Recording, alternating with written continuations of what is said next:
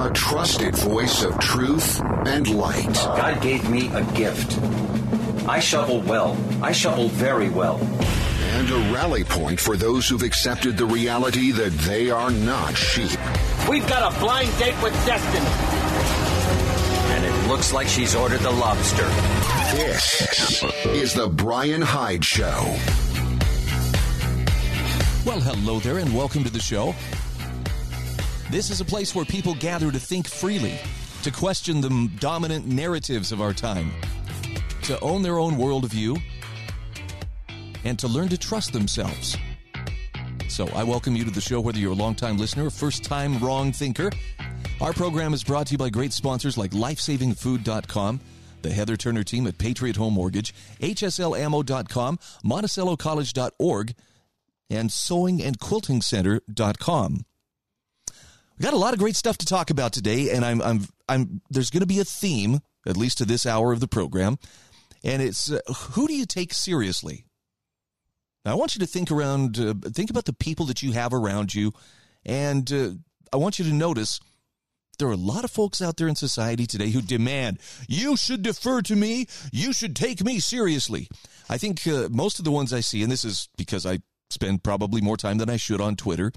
Uh, there's a, an account called, uh, I think it's called Libs of TikTok, and it's just video after video of uh, primarily their lectures from from people who are, um, how can I put this, very self centered who are explaining why I was misgendered and this is why I'm angry at the world. No one will give me the respect that I so clearly deserve. And I mean, I'm not trying to be unkind when I say this, but it's it's a freak show. It's just it's unbelievable. And what's what's most difficult, at least for me, to get my mind around, is the anger that drives that entitled sense of you will respect me. You know, I've I've learned over time that the people who most strongly demand that they be respected probably are behaving in ways that are disrespectful, not just to themselves, but to, to people around them. Respect is not something you can demand of other people. In fact, uh, respect is something that, curiously enough, is commanded by the way that you conduct yourself. What that means is if you if you're living in a way that uh, commands the respect of others, they can't help but respect you because of how they see you behave, how they see you treat others, the way that you carry yourself through life. So I'll give you an example. Um, I sometimes I get a little bit uh, weary with with the idea that oh, there's someone in uniform, I have to respect them. I mean, there are people out there in uniform who are doing very respectable things, but I do not mistake a state issued costume or a government issued costume as immediate qualification for dang it i have to respect that person it's just it's it's kind of a thing that's been ingrained into us that uh, you know anybody who's gone up thank you for your service which by the way you should be doing to truckers more and more at least the ones who've been standing for freedom. But having said that i was driving along through salt lake city one day and uh, noticed a state trooper. In fact, if I'm remembering right, it was, I believe it was a, a female trooper out there in uniform on the side of the road, kneeling down, helping change a flat tire for a vehicle that had suffered a flat. And it wasn't because of her uniform, it was because of what she was doing. When I'm sure, I, look, I'm sure she could have found a speeder to go chase or she could have found something other to do, but this trooper was helping this motorist and it commanded my respect. It made me go, wow, that's that's a pretty stand up move because she didn't have to. At least I'm not aware of anything that uh, you know says you know if you have a flat tire, a cop has to stop and help you change it. This trooper's behavior absolutely commanded my respect because it was a perfect example of service for another human being. So that's that's one small example. Now, about the people who say, well, you should take me seriously. Oh, I've got an awesome essay here from Paul Rosenberg that explains how the people you can really trust, the people who can who should be taken seriously, are the people who understand that suffering for righteousness is what makes a person legit. The actual title of this essay is It's Suffering for Righteousness That Makes You a Man. But he quickly says in the first sentence, or a proper woman, of course. Now he says, up until political correctness enfeebled the West, we used to talk about things that separated the men from the boys. And however poorly the phrase may have been used, it had a legitimate point. It's one thing to be male, it's quite another to be a proper man. Now, the same obviously applies to women. It's one thing to be female, and it's quite another to be a proper woman.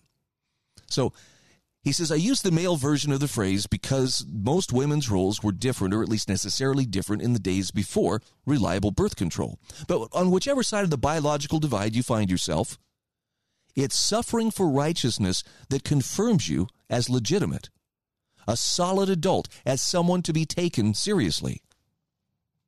Now, here's what that means he says there are all sorts of ways to make a show of being a legitimate adult. You can be a frightening brute.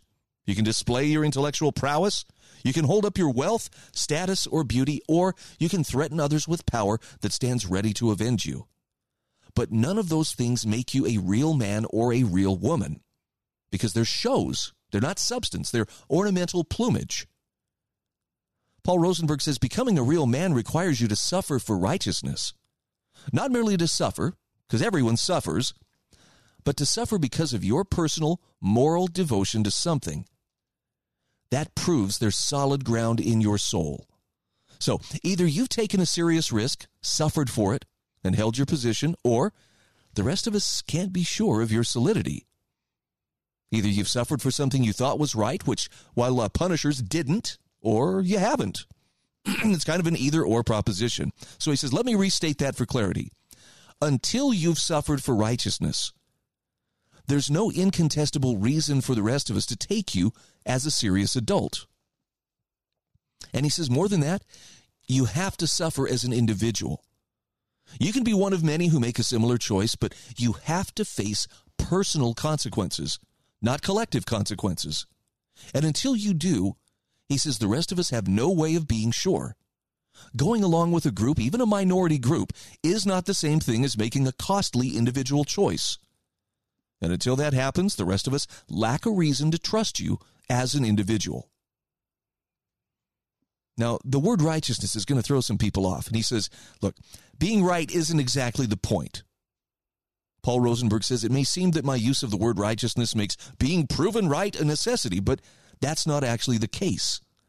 He says the core of this is having the strength to do what you believe is the right thing in the face of contrary power.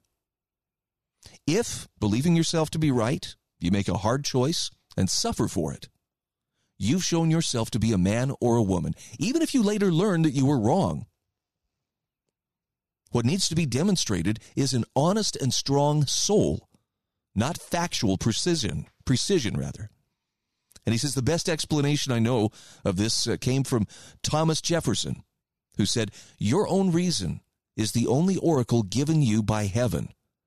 And you are answerable not for the rightness, but the uprightness of the decision. Do you see the difference? It's the uprightness and courage of what you do that matters. Your uprightness is the fundamental, not your rightness. Now, the truth, of course, is that people willing to suffer for righteousness are far more likely to be right than those who follow the crowd, but that's not the core issue. So, do hard times make hard men? You know, that's a belief that's been around for a while, but he says, I tend not to hold that belief because our development doesn't actually require darkness. And also because brutally hard times turn boys and girls into broken men and women. If we rely on brutal times, we doom ourselves to heavy damage. Still, there's some truth to this because hard times force people into suffering for what is right. And we're seeing this right now.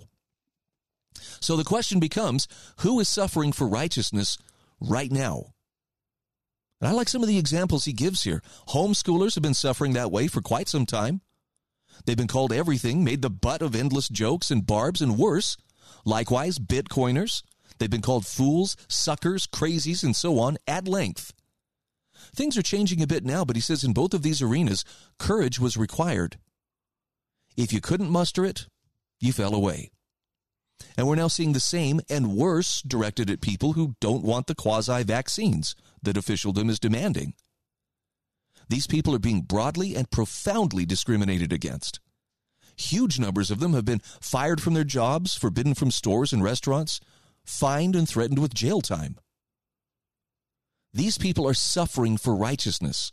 They are showing solid ground in their souls, and it doesn't matter whether or not the statistics bear them out five years from now.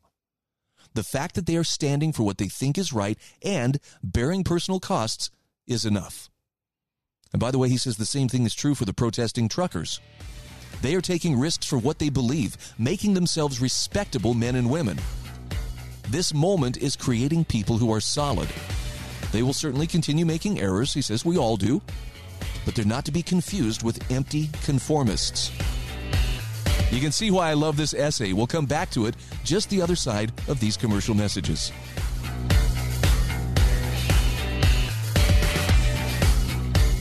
This is The Brian Hyde Show.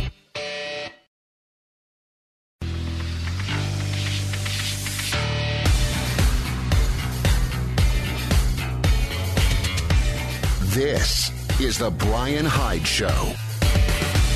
All right, welcome back to the show.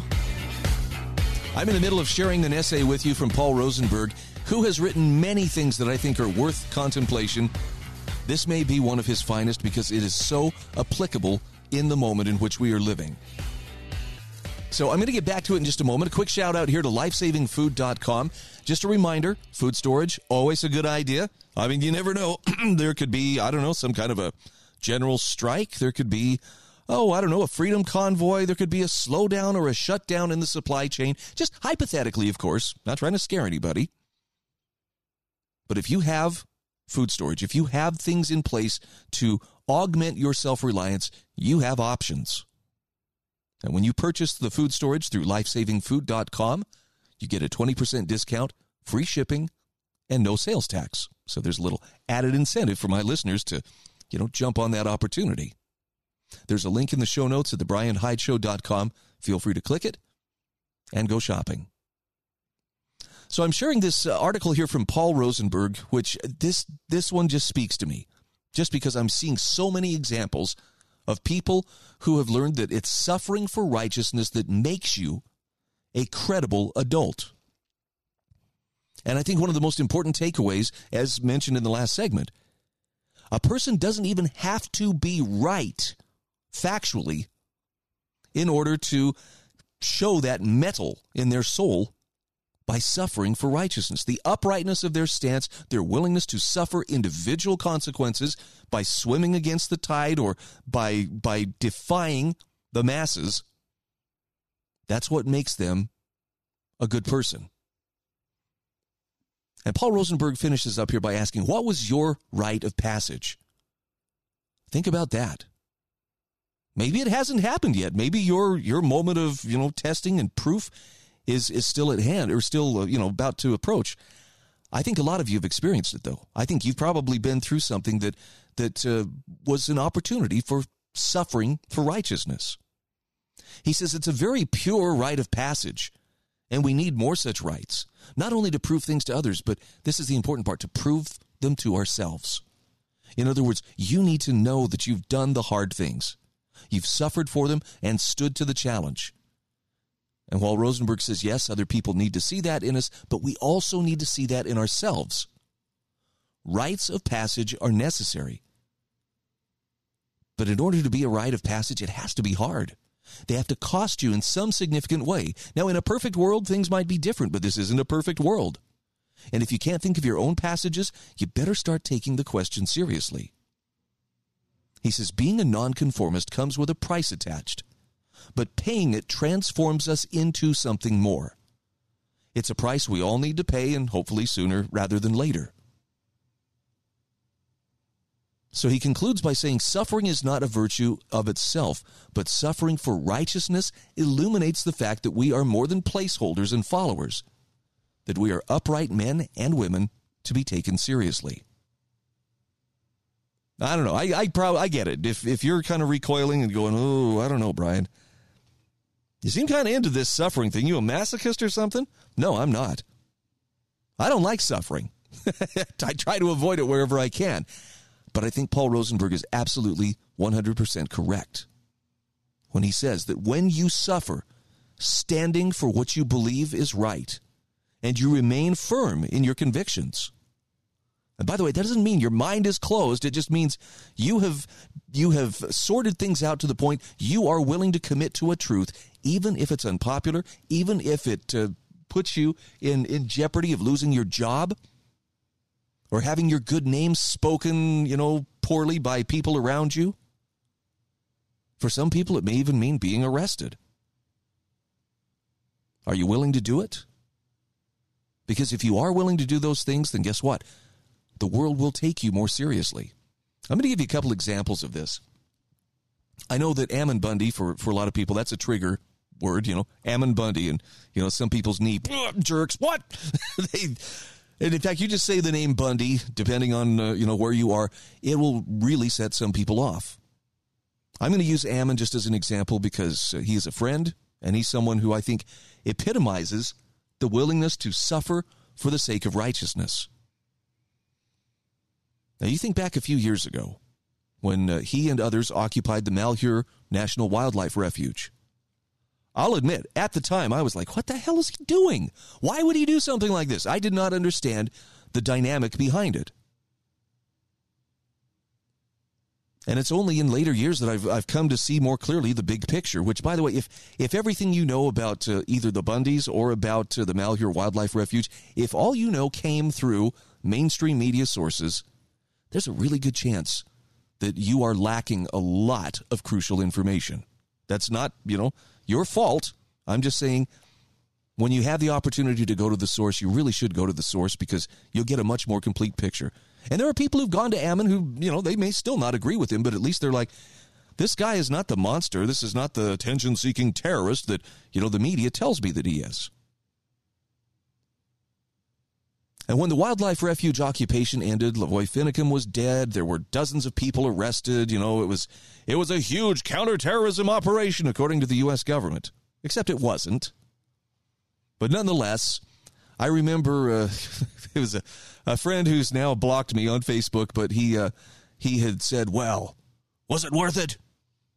Was it worth it, Ammon?" This was especially after Lavoy was killed, you know, and it was just you know trying to condemn him, and and I tried to reach out to this guy and say, "Hey, you know, it's it's a little bit early to be asking this because this this is not over yet," and uh, he let me have some good old fashioned Navy uh, profanity and blocked me, and okay, Go in peace. Go on, Rob.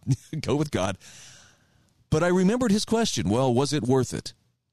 And then I watched a reporter ask Ammon Bundy that very question as he sat there in uh, the the holding uh, facility, the jail there in Multnomah, and he was asked, "Well, was it worth it, Ammon?"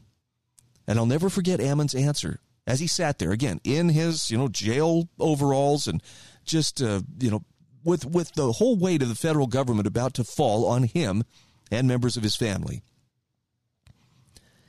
He thought for a moment and he said, as hard as it has been, yes, it was worth it. And then I remember him saying that uh, the day is going to come when we are going to be free. And when it happens, he says, it will be very clear that it was the Lord's hand that caused it to happen. Now, I'm going to tell you, at that time, I was kind of like, ah, well, good for him for keeping the faith. But uh, uh, to my mind, there was no possible way that he and other members of his family and those who were with him at the refuge would not be spending the rest of their natural lives in prison. I just couldn't see any other way. But I felt the conviction that he had as he said this. And this was just at the beginning of nearly two years of sitting in jail, being treated like a piece of property before he could even go to trial. And yet, when he went to trial there in Oregon, shockingly, the jurors saw through the government's case and acquitted Ammon and six others. Yeah. And then when he went to trial in Las Vegas for uh, the the things that happened in April of 2014 at Bundy Ranch, same thing happened. Now he suffered every step of the way. And some of the deepest suffering wasn't just, oh, well, I'm in jail. It was the separation from his family, the fact that his kids were growing up without him, and the fact that he may not have a chance to be a part of his kid's life. But he's a free man today. He's running for governor of Idaho. His family is free. His dad is back ranching, you know, where they were before. It wasn't easy. But because of their suffering, even their harshest critics can't say that, well, you know, they've never had any skin in the game or they, they never really, you know, had to pay a price. Oh, they paid a price. And yet they were delivered. And I'll add, when he says they were delivered by God's hand, he's not kidding. I felt God's spirit in that courtroom when the judge dismissed with prejudice the case against them. Powerful stuff. You want to be taken seriously? You have got to be willing to suffer for righteousness. So be ready for it. This is The Brian Hyde Show.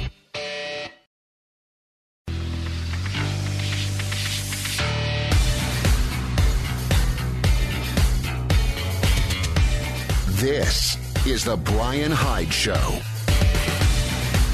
Hey, welcome back to the show. Again, you're going to notice there's a bit of a theme in this hour of the show, and that theme is essentially if you are going to make the impact that you were born to make on this world, at some point you're going to have to suffer for righteousness. Now that doesn't mean become insufferably righteous. That just means if, if you if you find uh, yourself in a situation where your your your principles are at stake, and it appears that you are standing alone. You know, polite society's like, well, you can't be part of us if you believe that way, or if you're not willing to do what we tell you to do, or what everybody else is doing. That's a hard place to be. I know of what I speak. I've been there myself. I'll save that story for another time. But if you want a good another example of what real courage looks like in our time, let's talk about tennis superstar Novak Djokovic. And I hope I'm saying his name correctly. I, I am, am not a I don't follow tennis, so I'm I'm not fluent in the, the names. They're almost as bad as hockey players sometimes. But uh, Novak Djokovic defended his freedom to choose against COVID 19 inoculation in an interview that he did with BBC back on, uh, I think it was uh, Tuesday, where he says he's always supported the freedom to choose what to put into your body. I want you to listen to his answer to this interviewer. Have you received any vaccination against COVID? I have not. Why? I understand that uh, and support fully uh, the freedom to choose, you know, whether you want to get vaccinated or not. And uh, I have not uh, spoken about this before, and I have not disclosed my medical record uh, and my vaccination status because uh, I, I, had the right to keep that private and discreet. But as I see, there's a lot of wrong conclusions and assumptions out there. I think it's important to speak up about that um, and, and, and justify certain things, right? So I, um, I was never against uh, uh, vaccination. I understand that globally everyone is trying to put a big effort into handling this virus and, and seeing a, hopefully a, a, an end soon to this virus. And vaccination is probably the biggest effort that was made. Probably half of the planet was, was vaccinated.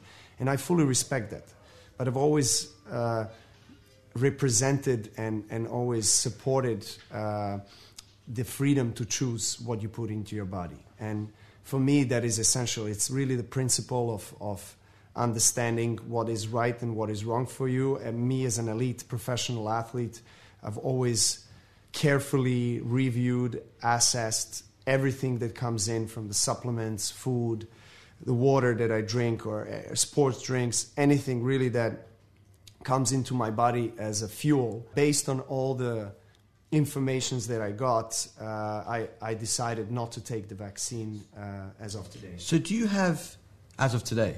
Yes, I keep my mind open because we are all we are all trying to find collectively uh, a best possible solution to end COVID. Right? I mean, no one really wants to be in this kind of situation that we've been in collectively for, for two years. I'm part of the sport, a very global sport that is played every single week in a different location. So, you know, I understand the consequences of my decision. And one of the consequences of my decision was not going to Australia, and I was prepared not to go. And I understand that not being vaccinated today, I, you know, I'm uh, unable to travel to most of the tournaments at the moment. And that's a price you're willing to pay. Uh, that, that is the price that I'm willing to pay. Ultimately, are you prepared to forego the chance to be the greatest player that ever picked up a racket, statistically, because you feel so strongly about this jab? Yes. I do. But as things stand, if this means that you miss the French Open, is that a price you'd be willing to pay? Yes, that is the price that I'm willing to pay. And if it means that you miss Wimbledon this year, again, that's a price you're willing to pay? Yes. Why, Novak? Why?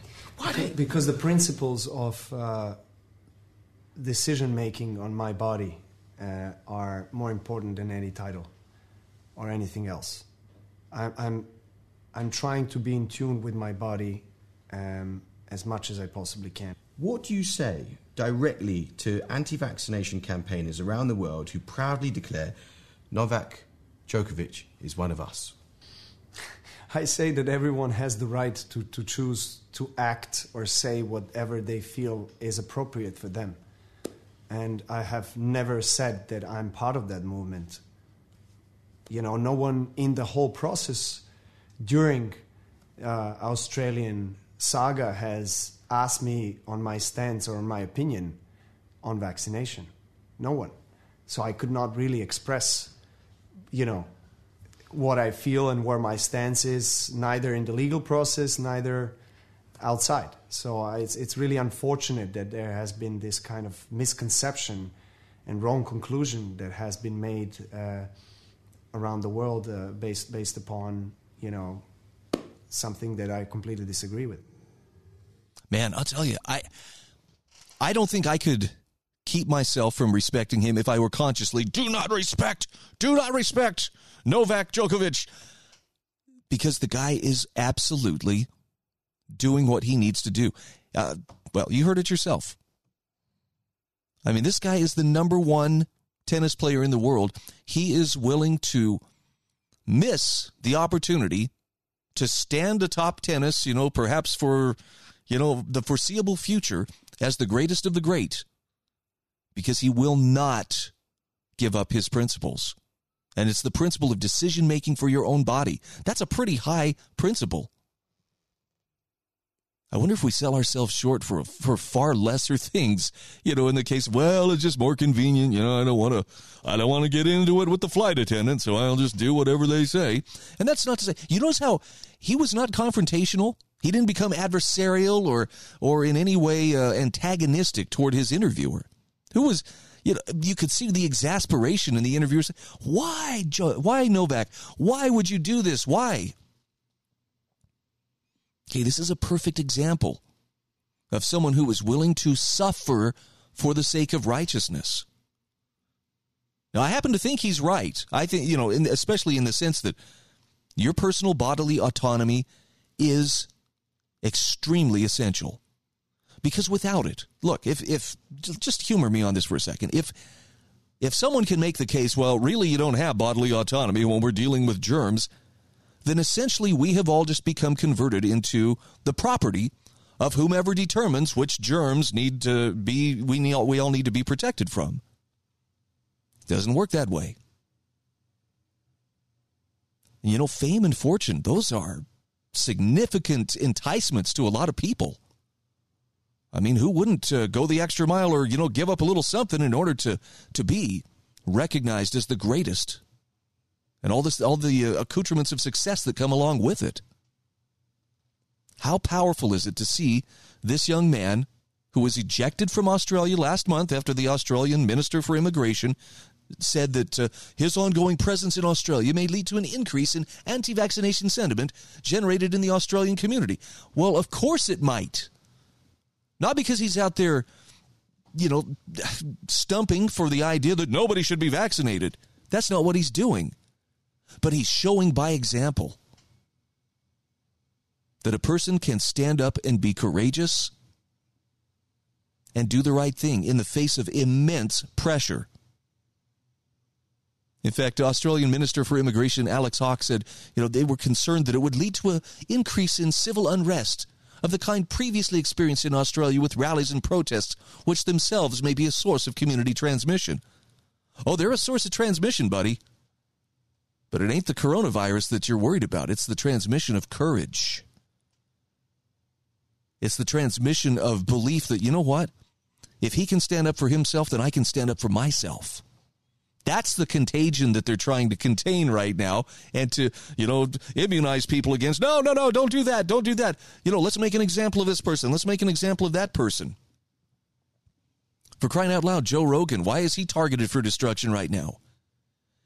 It isn't because he has said things that some have construed as racist.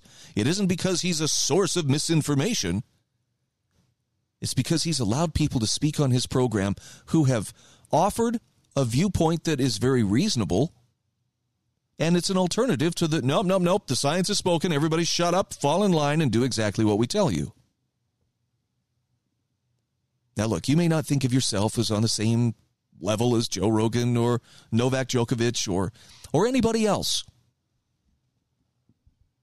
But if I could persuade you of anything, I want you to understand that every single one of us, no matter how modest you are, no matter how humble you feel, every single one of us has impact on the world and the people around us. And even the small ways that we have impact really matter. We just don't see it at the moment. So, my plea to you is be true to yourself. Be willing to suffer for righteousness' sake. It will work out in the end but most importantly, you will have learned to trust yourself. This is The Brian Hyde Show.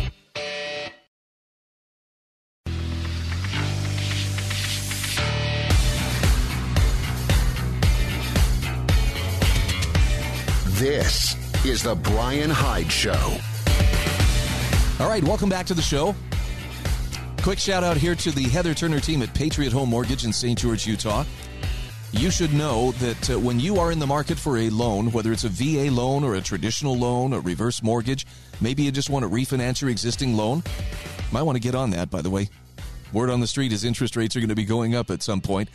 You should talk to the Heather Turner team at Patriot Home Mortgage. This is true if you are anywhere in the state of Utah. Heather has decades of experience in the lending industry. She clearly understands the ins and outs of what lenders and borrowers need most importantly, though, she's the one you want on your side to make things happen when time is of the essence. Now, you can click on the email link that I provide in my show notes. You can call her at 435 703 4522.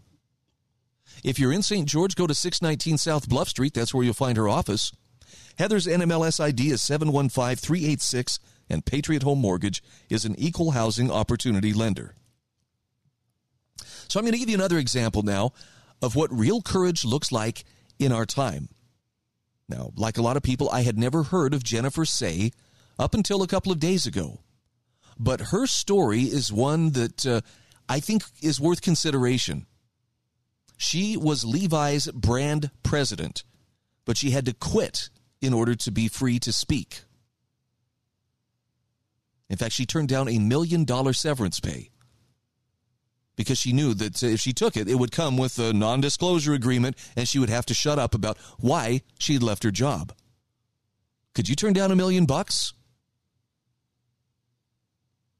She says, when I traveled to Moscow in 1986, I bought I brought 10 pairs of Levi 501s in my bag.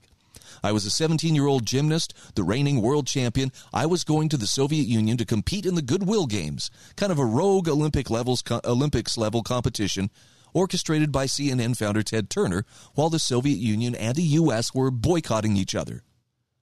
Now, she says the jeans were for bartering lycra. The Russian leotards represented tautness, prestige, discipline, but they clamored for my denim and all that it represented American ruggedness, freedom, individualism. And she says, I loved wearing Levi's. I'd worn them as long as I could remember, but if you had told me back then that I'd one day become the president of the brand, I would never have believed you. If you told me that after achieving all that, after spending almost my entire career at one company, that I would resign from it, I think you were really crazy. But she says, today I'm doing just that. Why? Because after all these years, the company I love has lost sight of the values that made people everywhere, including those gymnasts in the former Soviet Union, want to wear Levi's. Now, she walks through her, her tenure at Levi's, which started as an assistant marketing manager in 1999, a few months after her 30th birthday. But as the years passed, she says, I saw the company through every trend. She was the marketing director for the U.S. by the time skinny jeans had become the rage. She was the chief marketing officer when high waists came into vogue. And eventually she became the global brand president try that again. The global brand president in 2020, the first woman to hold, to hold this post. And she says, Over my two decades at Levi's, I got married, I had two kids, I got divorced, I had two more kids, I got married again. But the company, she says, has been the most consistent thing in my life. And until recently, I've always felt encouraged to bring my full self to work, including my political advocacy. Now, she says that that advocacy has always focused on kids. In 2008, when she was vice president of marketing, she published a memoir about her time as an elite gymnast that focused on the dark side of the sport, specifically the degradation of children. And the gymnastics community threatened her with legal action and violence. Former competitors, teammates, and coaches dismissed her story as that of a bitter loser just trying to make a buck. They called her a grifter and a liar. But she says Levi stood by me. More than that, they embraced me as a hero. But she says things changed when COVID hit. Early on in the pandemic, I publicly questioned whether schools had to be shut down. This didn't seem controversial at all to me. She says, I felt, and I still do, that the draconian policies would cause the most harm to those least at risk, and the burden would fall heaviest on disadvantaged kids in public schools who need the safety and routine of school the most. So she wrote op eds, she appeared on local news shows, attended meetings with the mayor's office, organized rallies, and pleaded on social media to get the schools open. And she was condemned for speaking out. This time, though, she was called a racist, a strange accusation given that she has two black sons, a eugenist, and a QAnon conspiracy theorist. Interesting. But she says in summer of 2020, I finally got the call. You know, when you speak, you speak on behalf of the company, our head of corporate communications told me, urging me to pipe down. She responded, My title is not in my Twitter bio. I'm speaking as a public school mom of four kids. But she says the calls kept coming from legal, from HR, from a board member, and finally from her boss, the CEO of the company. Now she says, I explained why I felt so strongly about the issue citing data on the safety of schools and the harms caused by virtual learning. And while they didn't try to muzzle me outright, I was told repeatedly to think about what I was saying. Meantime, colleagues posted nonstop about the need to oust Trump in the November election. She says, I also shared my support for Elizabeth Warren in the Democratic primary and my great sadness when the, about the racially instigated murders of Ahmaud Arbery and Arbery rather and George Floyd. No one at the company objected to any of that. Then in October 2020, when it was clear that public schools were not going to open that fall, I proposed to the company leadership that we weigh in on the topic of school closures in our city, San Francisco. We often take a stand on political issues that impact our employees. We've spoken out on gay rights, voting rights, gun safety, and more. This time was different. The response was, We don't weigh in on hyper local issues like this. And she says, I was told there's also a lot of potential negatives if we speak up strongly starting with the numerous execs who have kids in private schools in the city. But she refused to stop talking. She kept calling out hypocritical and unproven policies. She met with the mayor's office and eventually uprooted her entire life in California. She'd lived there for over 30 years and moved her family to Denver so that her kindergartner could finally experience real school. And she says, We were able to secure a spot for him in a dual language immersion Spanish English public school like the one he was supposed to be attending in San Francisco.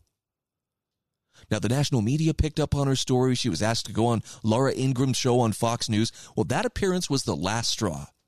The comments from Levi's employees picked up about me being anti science, about me being anti fat. She'd apparently retweeted a study showing a correlation between obesity and poor health outcomes.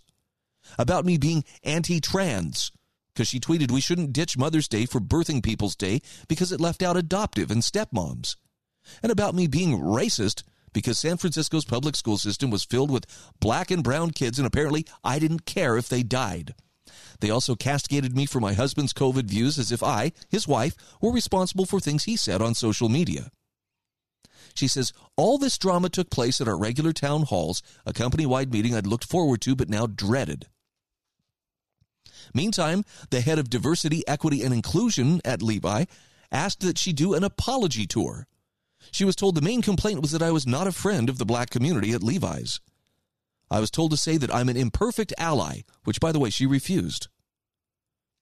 Well, in fall of 2021, during a dinner with the CEO, she was told that she was on track to become the next CEO of Levi's. The stock price had doubled under her leadership, revenue had returned to pre pandemic levels. The only thing standing in my way, he said, was me.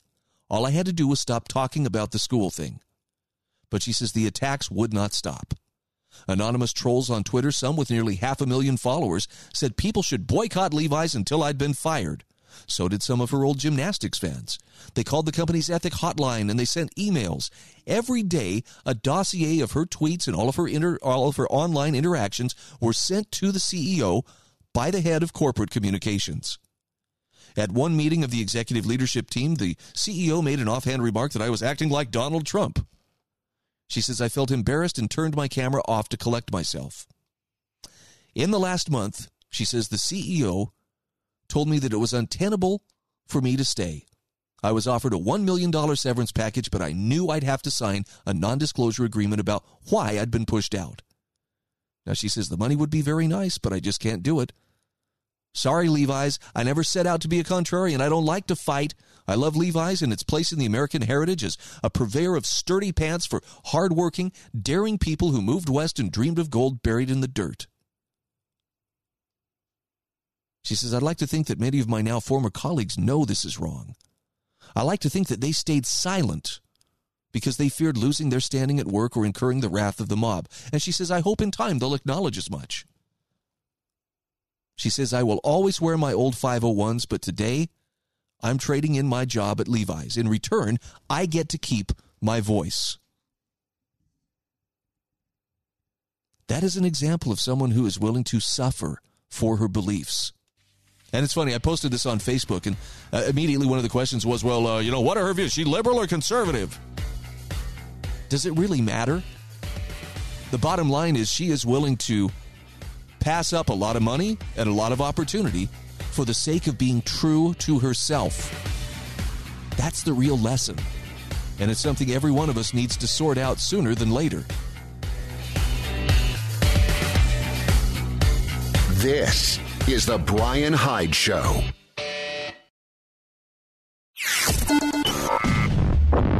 A trusted voice of truth and light. God gave me a gift. I shovel well. I shovel very well. And a rally point for those who've accepted the reality that they are not sheep. We've got a blind date with destiny. And it looks like she's ordered the lobster. This is The Brian Hyde Show. Well, hello there, and welcome to the show. This program is not about telling you what to think, nor is it to feed your fears or feed your anger. Although there are a lot of media outlets and personalities out there who will do exactly that. All I'm asking is consider some of the things that I share with you and you make up your own mind. My goal is to help everybody think as clearly and independently as possible, which means necessarily you're going to disagree with me probably on a lot of things. I'm okay with that. Doesn't bother me one whit. And if it's uh, if it's something that you can live with, let's at least uh, let's consider some of the things going on around us, and most importantly, consider who we are, what we stand for, how can we impact the world around us. Our program is brought to you by MonticelloCollege.org, SewingAndQuiltingCenter.com, HSLAmmo.com, and the Heather Turner team at Patriot Home Mortgage. Also, LifesavingFood.com, and there's a link in my show notes at thebrianhydeshow.com. I'm watching with great interest what's happening in Canada. Holy cow. There's uh, there's definitely um, I don't know what, what to call it. There's there we were we are building toward a crescendo.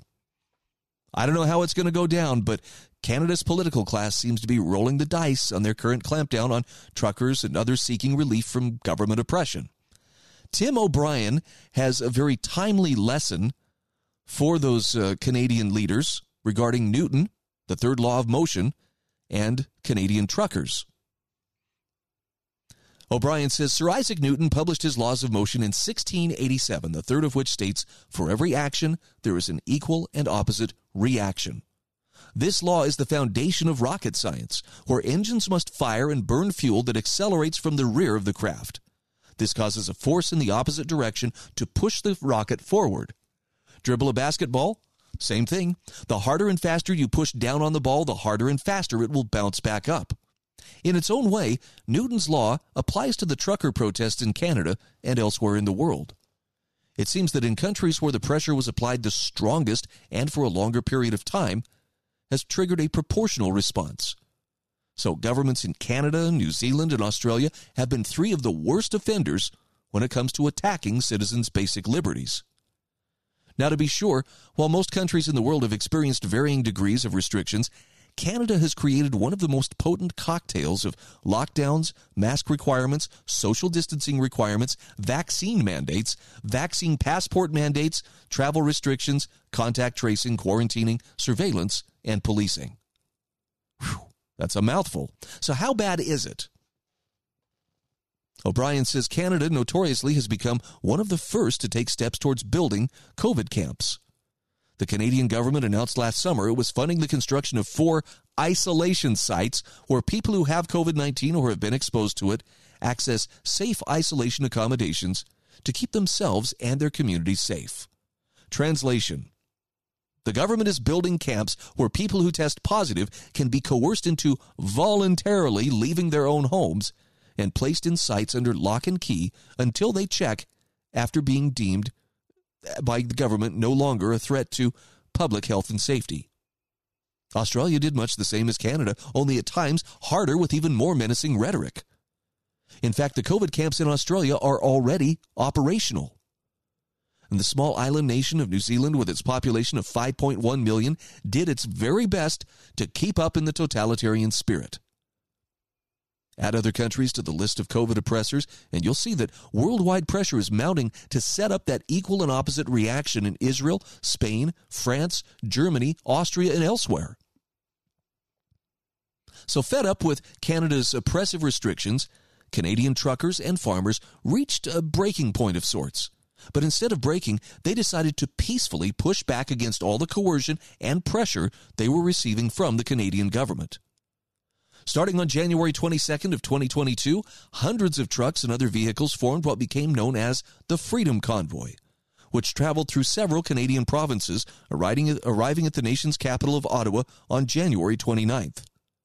The convoy was joined by farmers from throughout the country and thousands and thousands of pedestrian protesters. Now, while the tone of the protests is generally upbeat, the protesters have made it clear to their government no more vaccine mandates, no more restrictions, they're done. And what's made the trucker protests unique is that through the sheer size of their vehicles, their numbers, the amount of support they've received, and to some extent their working class grit, they've been practically immovable. In a communication sense, they've never deviated from the message. They've kept it peaceful and generally positive. This has Prime Minister Justin Trudeau scared. He wants protesters to self implode. He wants them to make a mistake so he can paint them as violent or radical. And his latest step in a game of chicken with the Freedom Convoy came on Monday when he gave himself emergency powers to resolve the situation his way. Now, what this means remains to be seen, but for at least 30 days, all options are on the table for Trudeau, who has yet to do the one thing the protesters want him to do listen. Instead, he seems prepared to ratchet up the pressure, which, according to Newton's third law, is almost guaranteed to force an equal and opposite reaction. Now, maybe that's what he wants. Maybe that's the excuse he needs to become the totalitarian he's already accused of being. Trucker protests are happening all around the world, inspired by Canada's Freedom Convoy. All of that collective eh, pressure applied to the populace is creating a pent up global energy that could push back in a bigger way than the elites may realize. I mean, you're not hearing much about this in the news, but there have been huge protests in Australia, France, Israel, Spain, and other places. The one thing that all these countries have in common is that the pressure on citizens was applied through centralized authority at the national level. Now, the U.S. is more fragmented due to state powers, and American living in Florida experiences almost no COVID restrictions. While one living in New York City can't go about any sort of normal routine without factoring in things such as vaccine passports and other restrictions. The pressure from the government to America's citizens is not being applied evenly from coast to coast, which makes the notion of equal and opposite reaction on a national level less likely.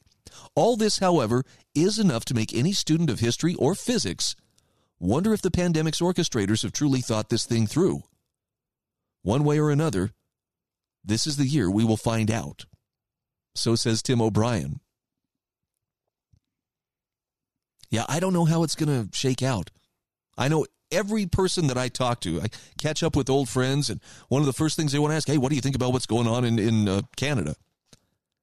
And I'm watching it with great interest too. I'm praying for the safety of those truckers and others. And, you know, there, there's, this is to me the epitome of the parasitic nature of government. You know, the police are gathering names, they're gathering faces, they're trying to get license plates, and they're gonna we're gonna come back and we're gonna make every one of you guys pay. They actually went out, the Royal Canadian Mounted Police went and disabled, meaning they vandalized, flattened tires, cut wires on excavators that were just sitting there on somebody's property. They weren't being used in any protest, but well, there's concern that they might be at some point. So they went and, and they ruined somebody's property. Now, I'm just asking you from a moral standpoint, how can that be justified? Where does someone get the moral authority to go destroy someone's property without due process on the fear that, well, it might be used in a protest at some point? I mean, that's right up there with we had to destroy the village in order to save it kind of thinking. I'm very grateful to see the examples that have been set by those uh, those freedom convoy truckers. I'm grateful for the people who have supported them. And in a way, this is kind of a backwards compliment. I'm grateful that the, the leaders who have the real totalitarian streak and that controlling nature have decided to show their true colors. I think they're they're scared and they probably have good reason to be. Not because the truckers are violent, unreasonable people, but because these leaders are facing what is it called? It's a cascade of um, loss of confidence. The public doesn't believe in them anymore. Their legitimacy is crumbling. And they only have power so long as people believe they have power. When the public says, you know, what you say is irrelevant, we're not going to do it Sorry. You're just a frustrated man impotently wag- wagging his finger in the wind. You will do what I say. Well, keep your eyes on this. As goes Canada, so goes the world. That could be for good or for bad. I don't think if, if you see any kind of violence ensue, I'm 99% sure it is not going to ensue because, you know, the truckers finally just had enough and decided to start lashing out at, uh, you know, whoever was around them. It's going to be the state which will escalate to the point of violence. And if anyone tries to protect themselves or defend themselves, well, see, we had to do this. Classic bully moves. But I think these leaders are flirting with uh, their own Ceausescu moments if they're not careful. They really should study a little bit of physics.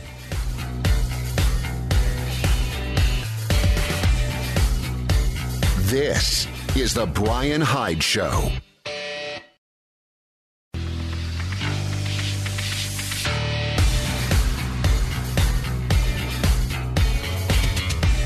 This is the Brian Hyde Show. Welcome back to the show. Hey, if you haven't subscribed to my show notes, I'd like to just put a little shameless plug in here and tell you they are absolutely free of charge. Just go to my website, thebrianhydeshow.com. You can click on the subscribe button, and I will drop a copy of these into your email inbox each day that I do the program. Very, very simple. It just costs you an email address, which I will not share or sell to anybody else. And it's a great way to take a deeper dive into these topics because I have links within those links. You'll find, and you'll also see that oftentimes there are stories that I don't have time to get to because uh, I'm, I'm limited in terms of you know how long I'm I'm actually you know doing this on the air. But I try to include things that will help you better understand what's going on, what's at stake. This is not uh, soaked in partisan politics. These are people who think beyond bumper sticker slogans and actually have, I think, some really good insights to offer. Isn't it ironic, by the way, that, uh, you know, for all the people who've been out there for years saying, workers of the world unite, now they're really upset. The left is furious that the workers of the world are uniting, and it's not for the cause of communism.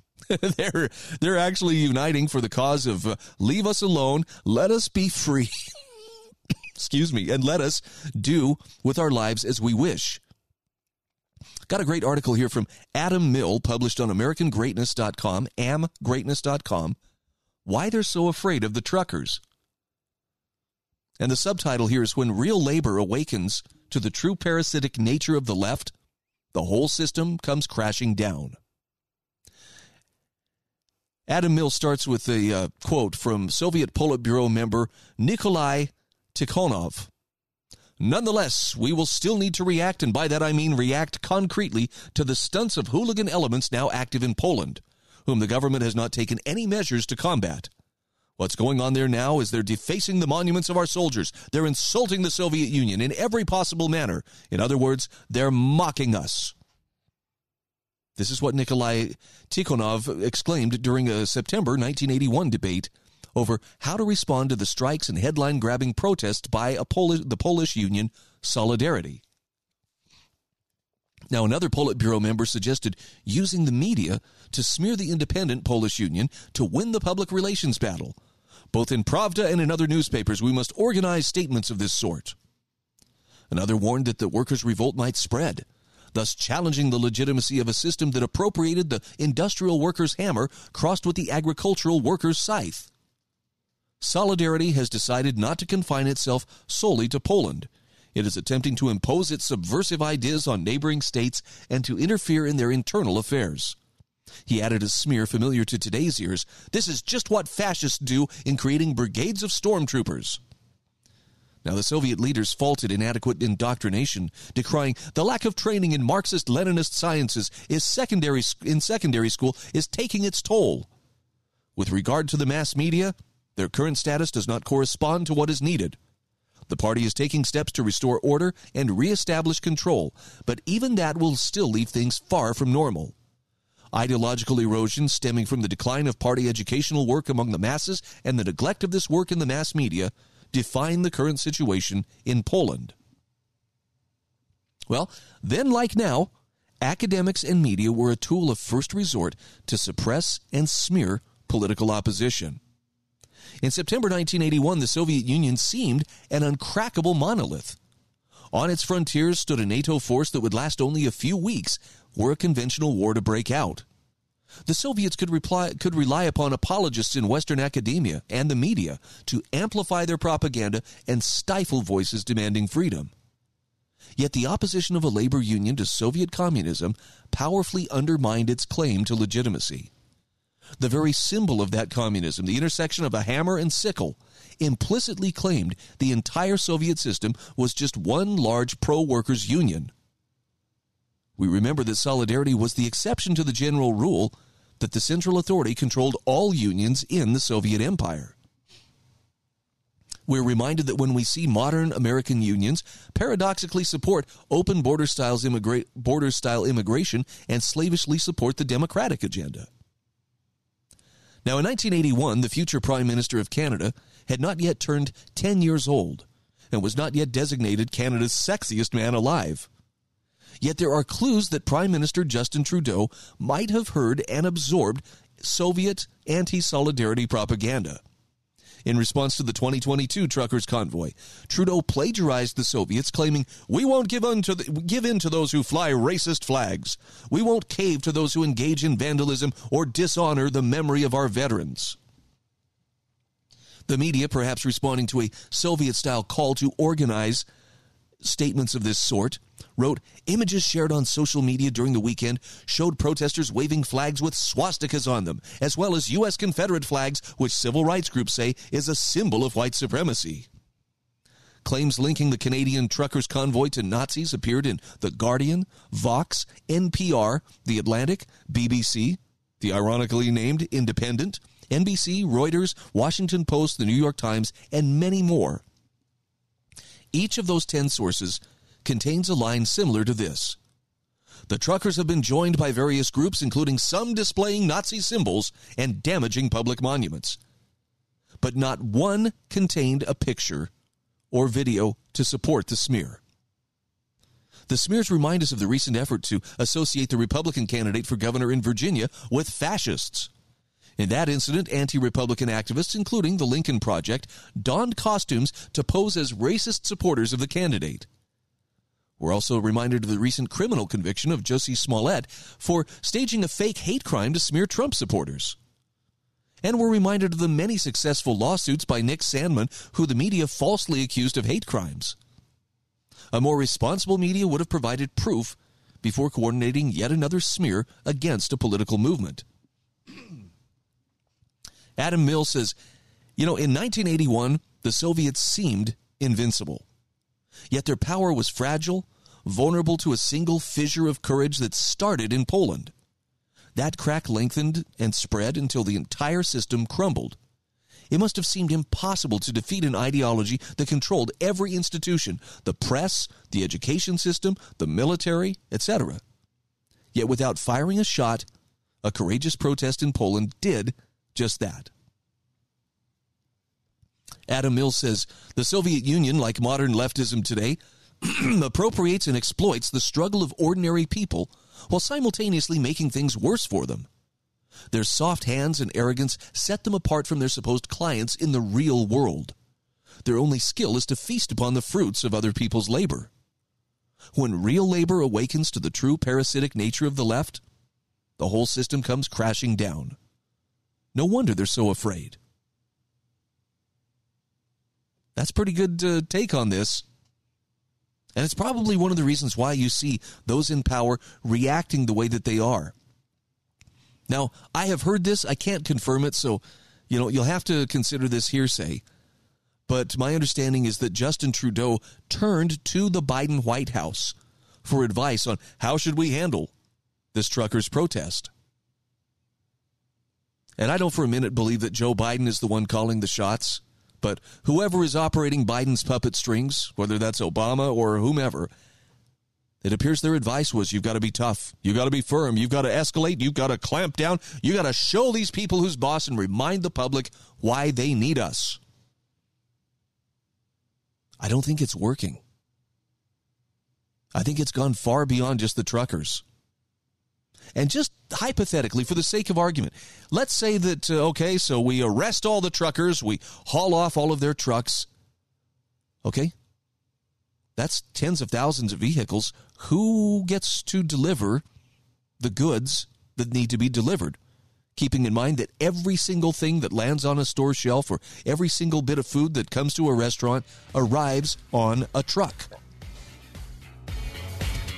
Yep, I think the, the governments in this case are tangling with the wrong people.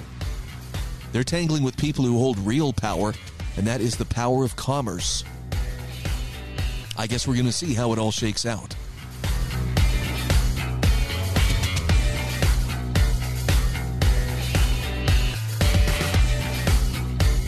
This is The Brian Hyde Show.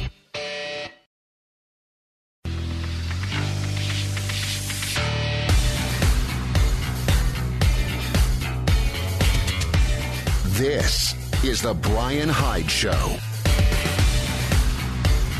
Welcome back to the show. Just want to give a little shout out here to sewingandquiltingcenter.com. If you live in or around the St. George, Utah area, you are so blessed to have a resource like Sewing and Quilting Center available and, and right there at your fingertips. Now, this is a business that's been a family owned business in operation. I think it was started in 1984, so it's been in operation for quite some time here. And it's only changed hands three times over that time period. Right now, Teresa and Eric Alsop are the owners. Wonderful people, longtime members of the community.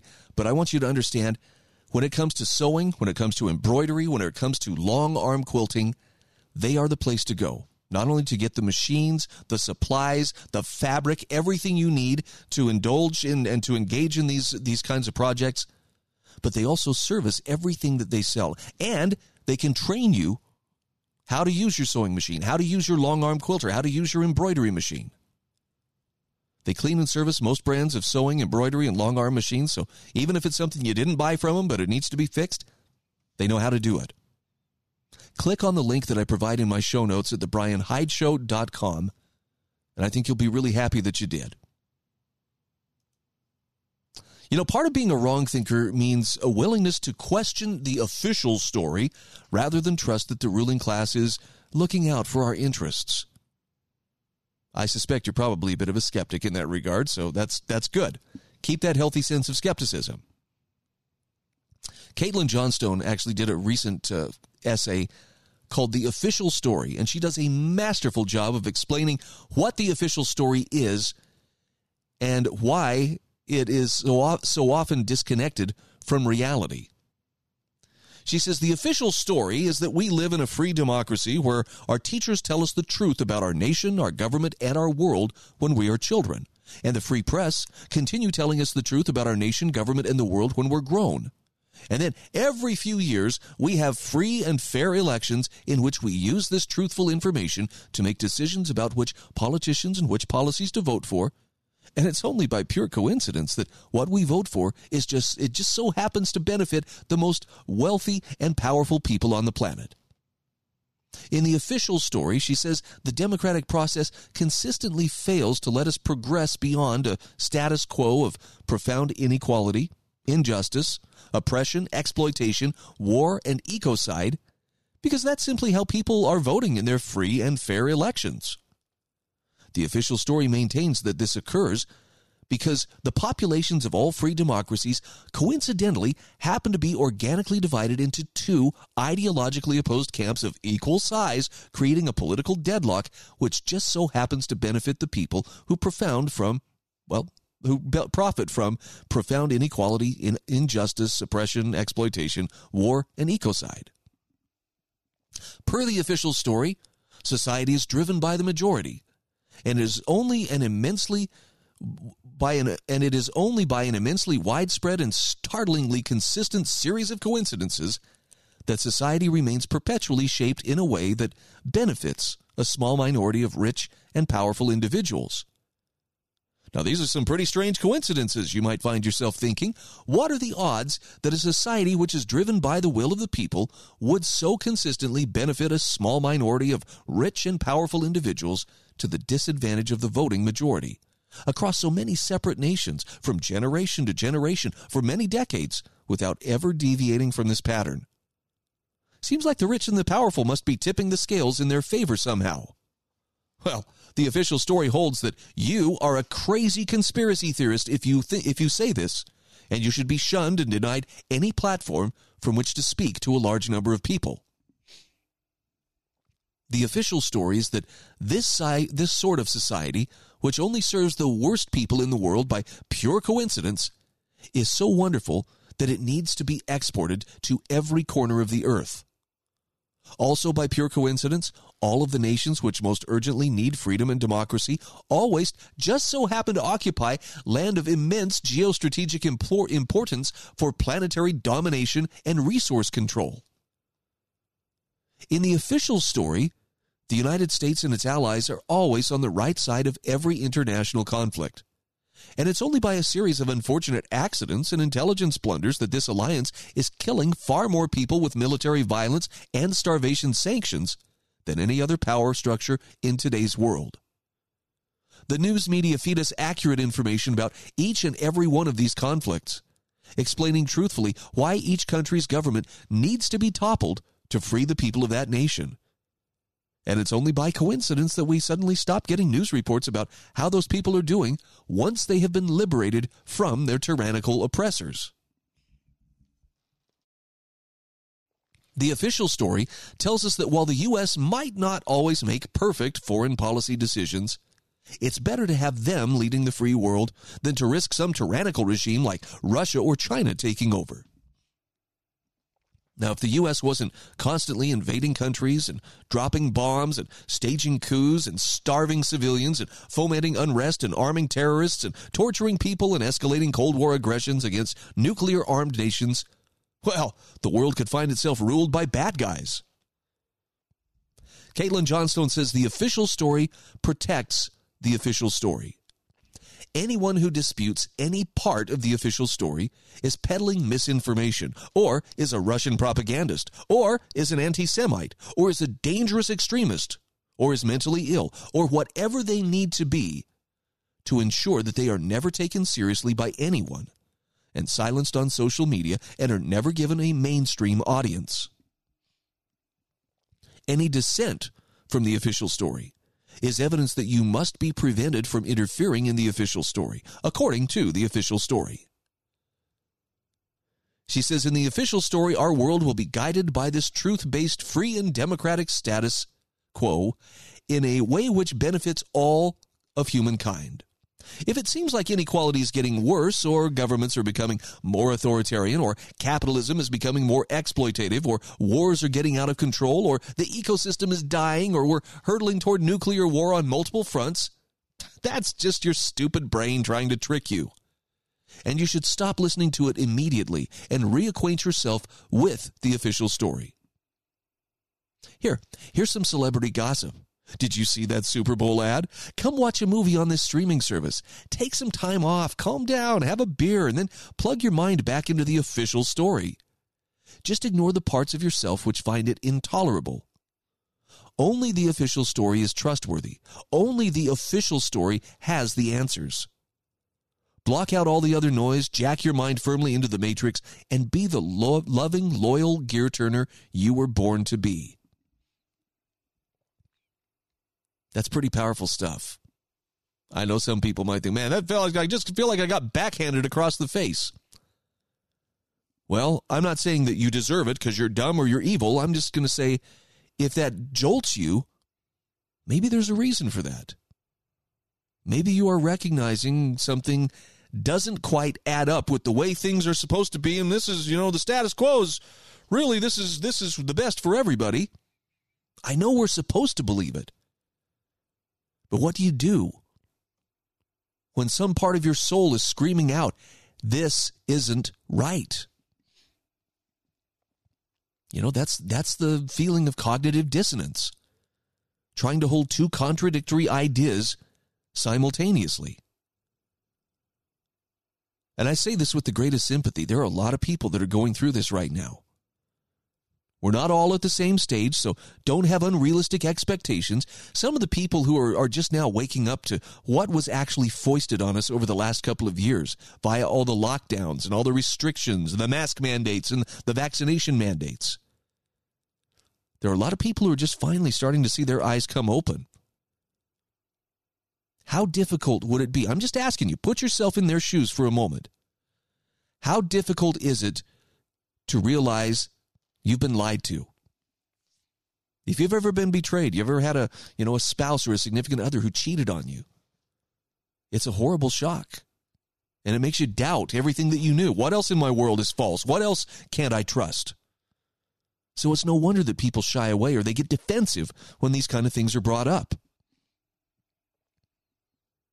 All I'm suggesting is have a bit of empathy for the people who are finally starting to catch on Maybe it was fear. Maybe some of them really were driven by a lust to control other people. I don't know.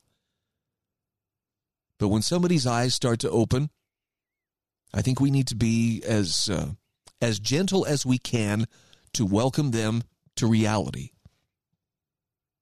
Chances are very good if your eyes are awoken. If if you're, uh, let me put it this way: if your pronouns in your profile, if they are awake and concerned, you had a moment where you woke up and went, ooh, this isn't right. I can't reconcile what's happening and say that this is all okay.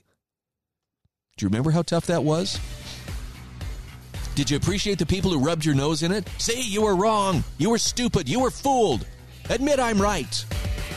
Or did you uh, tend to gravitate towards the people who said, I know, it's hard, isn't it?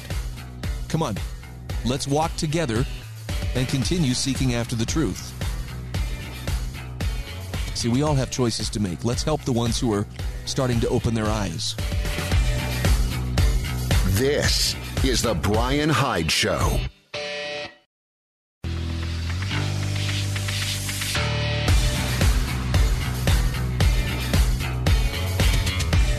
This is The Brian Hyde Show. All right, welcome back to the show.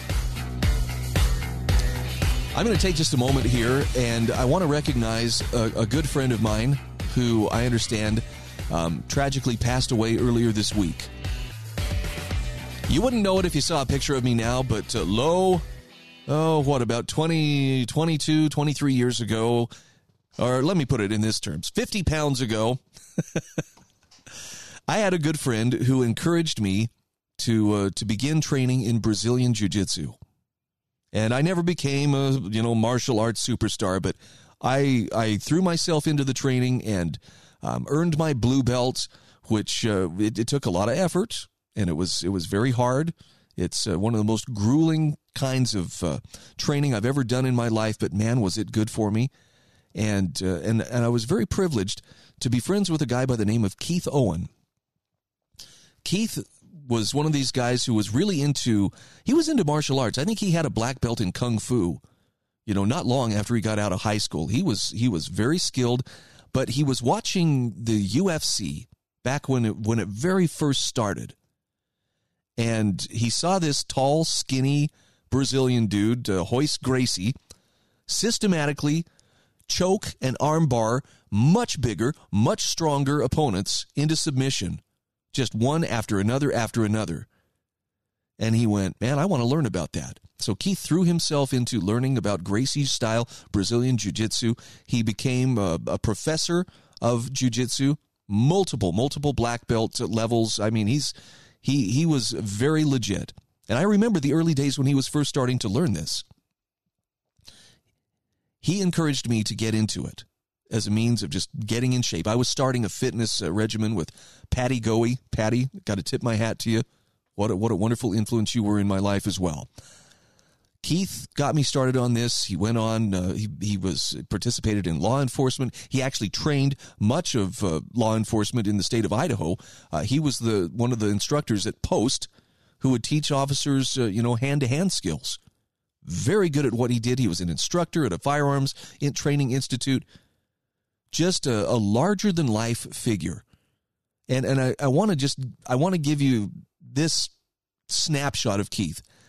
Possibly the finest teacher that I have ever encountered. And I mean that in every discipline that he was teaching. He just had a way of explaining the mechanics and and and having fun with it. It wasn't like he was this hard-eyed, serious, you know, guy who never cracked a smile. One of the funniest people that I've ever known but he was so good and he touched so many people's lives and, and was renowned worldwide for his, his Brazilian Jiu Jitsu teaching as, as well as his skills. Well, I saw a picture earlier this week. I think um, it was either Sunday or Monday. Uh, there was a picture on Facebook of Keith with his uh, with his master, the the professor who had trained him, Pedro Sauer, and they were down in Brazil Apparently, he was in Brazil training, and um, they were sitting in Master Helio Gracie's old car that uh, Pedro Sauer had purchased and, and restored. And I thought, how cool. He is living such a great life. Well, I got word yesterday that uh, while there in, in Brazil, Keith suffered a heart attack. And uh, apparently they got him to the hospital, but he, he passed away, died in the very same hospital that Helio Gracie passed away in some years ago. And I know for people who don't know him, it's, you know, this isn't going to make a lot of sense, but I am so proud to have counted Keith among my friends. Just uh, he he could be the kindest person you ever met, but he also just he was a no nonsense. He'll tell it exactly as he sees it, and I love that about him. A true man among men. And I know for, for any members of the Brazilian Jiu Jitsu community who happen to hear this, uh, you'll probably recognize his name. Most people will. And it's sad to see someone, uh, you know, taken so soon. But I, I would feel amiss if I didn't recognize him and the profound influence that he had on me and so many others. So, with that, I'm going to shift gears here. I want to just share a couple of excerpts from a, a commentary that uh, that's caught my eye earlier today. Now, look, geopolitics can be impossibly complicated. Having said that, the Z Man has a great summary of the bigger picture of what's going on worldwide, and he also explains why reality always wins. He says one of the many excellent uses of reality is that it can be used to test ideological and political theories. No matter how good the idea seems in the lab, the only way to know if it'll work is to give it a go in the real world. The best example of this is the 70 year social experiment called communism. The acolytes of, uh, of Karl Marx tried to prove that the human condition was nothing more than a social construct. Now, granted, reality can be a cruel master. No one really knows how many people Stalin murdered while getting the experiment going. The best guess is tens of millions died under Soviet communism. Then you have the Asian experience. The Black Book of Communism puts the number at 94 million. It's a good reminder that reality can remain stubborn longer than ideologues can pile corpses. And it looks like the rulers of the global American empire are ready to put their favorite ideology to test in the real world. Multiculturalism is pretty much a religion with the ruling classes, despite the fact that most of them live like white nationalists. For them, diversity is our strength is not just a marketing slogan. They really think that diversity in all its forms is the key to creating a global paradise. So much, in fact, that uh, the United States military is making diversity its number one priority up and down the chain of command. Pedro Gonzalez reports in Chronicles that Bishop Garrison, senior advisor to the Secretary of Defense, is pushing ahead with critical race theory and a diversity, inclusion, and equity program to make the military the most diverse institution on the earth. They will be the rainbow warriors of the glorious future, comrades. As opposed to the university or even corporate America, the military is an unforgiving place when it comes to theory and practice. The point of the military, of course, is to project the power of the ruling class. It is the physical manifestation of ruling class authority and power. If it cannot do that, then the ruling class has a serious problem. So this commitment to diversity is quite a gamble. The global American empire needs the military to maintain itself. Adding to this, of course, is the looming confrontations with Russia and China at the edges of the empire. Joe Biden's been trying to start a war with Russia over Ukraine, which means the U.S. military would face its toughest test in generations. The Russians are tough and smart. They're not Afghan goat herds or desert nomads, both of whom prove to be too much for the American military to handle in the long run. And of course, there's China, they would like to recover Taiwan and become the regional hegemon. So they keep testing American resolve. And this is where things get interesting with regards to the religion of multiculturalism.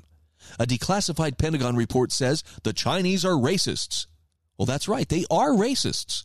In the language of the new religion, this means the Chinese do not embrace multiculturalism. Russia suffers the same sin regarding sexual deviancy. Now, most already know that the Russians are no fans of the various sexual fetishes that have been sacralized in the West. They oppose gay marriage, they oppose the indoctrination of children into the gay lifestyle. Washington hates this, which is why they display rainbow flags at the embassy in Moscow. The Russians are not big fans of cross dressers or other exotic inventions of multiculturalism. Now, the Chinese, on the other hand, take this a step further. On page 90 of that Pentagon report, Chinese intellectual Liang Qichao is quoted as saying, Someday in the 20th century, we the Chinese will be the most powerful race on earth.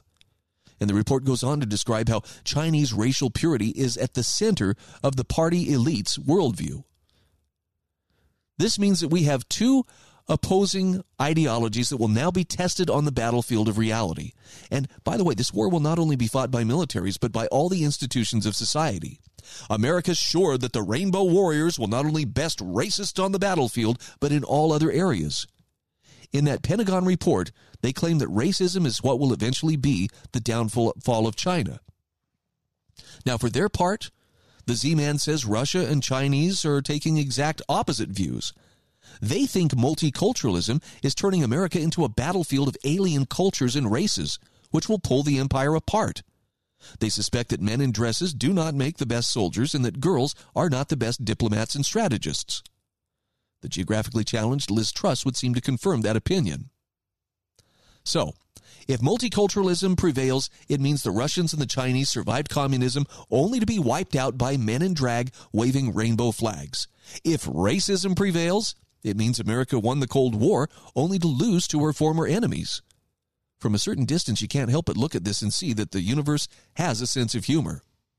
But the Z Man says in the end, it is wise to bet on reality. The ideologues of the new religion of multiculturalism are not much different from their predecessors. They are sure that reality can be whipped with the right amount of enthusiasm. And they will come to learn, like their current opponents, that reality is that thing that does not go away when you stop believing in it. Reality is undefeated for a reason.